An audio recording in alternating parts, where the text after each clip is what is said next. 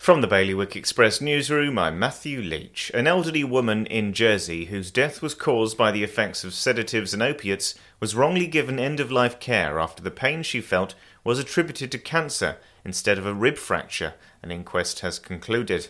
Meanwhile, Guernsey's committee in charge of planning wants to make it easier for changes to be made to homes and properties without requiring planning permission.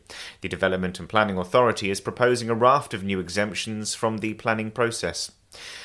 A new signal station is being built at the end of the White Rock Pier in Guernsey. The Guernsey Vessel Traffic Service, which manages the movement of traffic within St Peter Port Harbour, will move into the new building next year.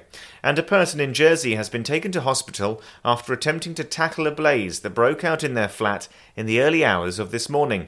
For more on all of today's stories, you can visit bailiwickexpress.com. Your weather today is going to remain a mainly sunny day. Wind will be a south to southeast light force 2 to 3, and there'll be a top temperature of 13 degrees. And that's the latest from the Bailiwick Express news team.